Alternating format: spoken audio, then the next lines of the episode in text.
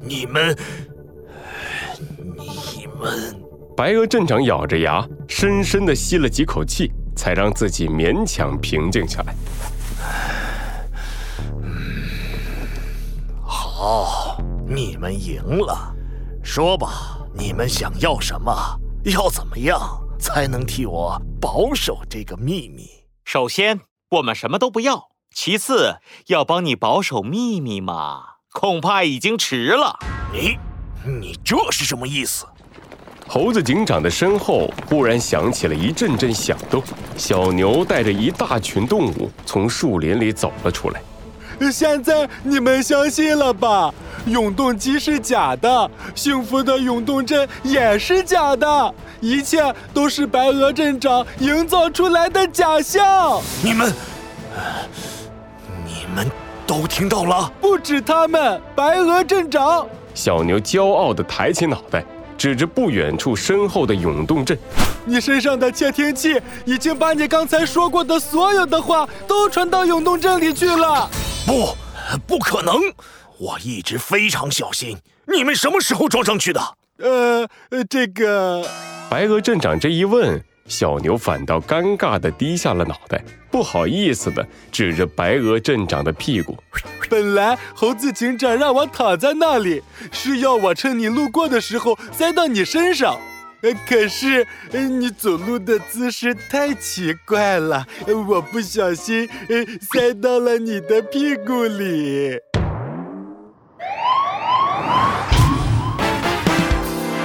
罪恶藏在谜题之下。真相就在推理之后，《猴子警长探案记》。涌动的秘密十，猴子警长用食指点向自己的警徽，然后朝着白鹅镇长用力一指：“以正义之名，我宣布，白鹅镇长，你的野心到此为止了。你犯下的诸多罪行，我们会把你送到法庭进行审判。”到此为止！哼，你们太小看我了！白鹅镇长猛地抬起头，眼里露出了无比凶狠的神色。刚才你们说我的话，永东镇的所有居民都能听到，对吧？小鹅仔们，立刻拿起武器，把永东镇里所有的动物都抓起来，当做人质！白鹅镇长说完这句话之后，猛地向前扑去，伸出双手抓向小鸡墩墩。只要我抓住它，拖延一定的时间，就还有机会。等小鹅仔们控制了永动镇里的动物，就是我翻盘的时候。小鸡墩墩，猴子警长紧张的大喊，却见小鸡墩墩不慌不忙的蹲了下去。放心吧，猴子警长，我也成长了不少呢。看我的！小鸡墩墩胖乎乎的身子敏捷地向前一滚，躲过了白鹅镇长的大手，钻到了他的屁股底下。白鹅镇长突然意识到大事不妙，一股不好的预感涌上了他的心头。不不，不会吧！小鸡墩墩飞弹！小鸡墩墩猛地抬起大脑袋，结结实实地撞到了白鹅镇长的屁股上。白鹅镇长捂着屁股，脸色从白到青再到黑。晃晃悠悠的倒了下去。我我不会放过你们的，我我还没输。只要我能保证继续给永东镇那些动物提供像现在这样的生活，他们就不会背叛我。没错，没错，永东镇的动物，你们听着。只要你们现在和小鹅仔一起出来救我，我保证你们可以一辈子不用工作，一辈子享受像现在这样的生活。啊，不，比现在还要快乐。看着白鹅镇长的样子，猴子警长叹了一口气，摇了摇头。既然这样，白鹅镇长，我和你打个赌吧。打赌？赌什么？我和你赌，这世界上不只有利益。还有道德与良知。通往永动镇的大门打开了，胖乎乎的白鹅镇长飞快地冲进了一号通道，向着永动镇跑去。傻瓜，那个警察一定是傻瓜，他居然放我先回永动镇。白鹅镇长的脸上充满了兴奋的表情，他的脑海里忍不住开始幻想起之后会发生的事情。没有人会背叛利益，只要我给出足够的好处，他们一定会帮助我。等我到了永动镇，召集我所有的手下，干掉他们。外面那些也要统统干掉，绝对不能让这里的事情传出去。至于镇里的那些，白鹅镇长的眼里闪过一丝凶狠的神色，通道尽头出现了隐隐约约的光亮。白鹅镇长张开双臂，做出了拥抱的手势。小鹅仔们，来欢迎我吧！白鹅镇长回到了永动镇。可是眼前的景象却大大出乎了他的意料，小鹅仔们被捆成一团，垂头丧气地坐在地上，而其他的动物站在一起，冷冷地看着他。你们，你们这是怎么回事？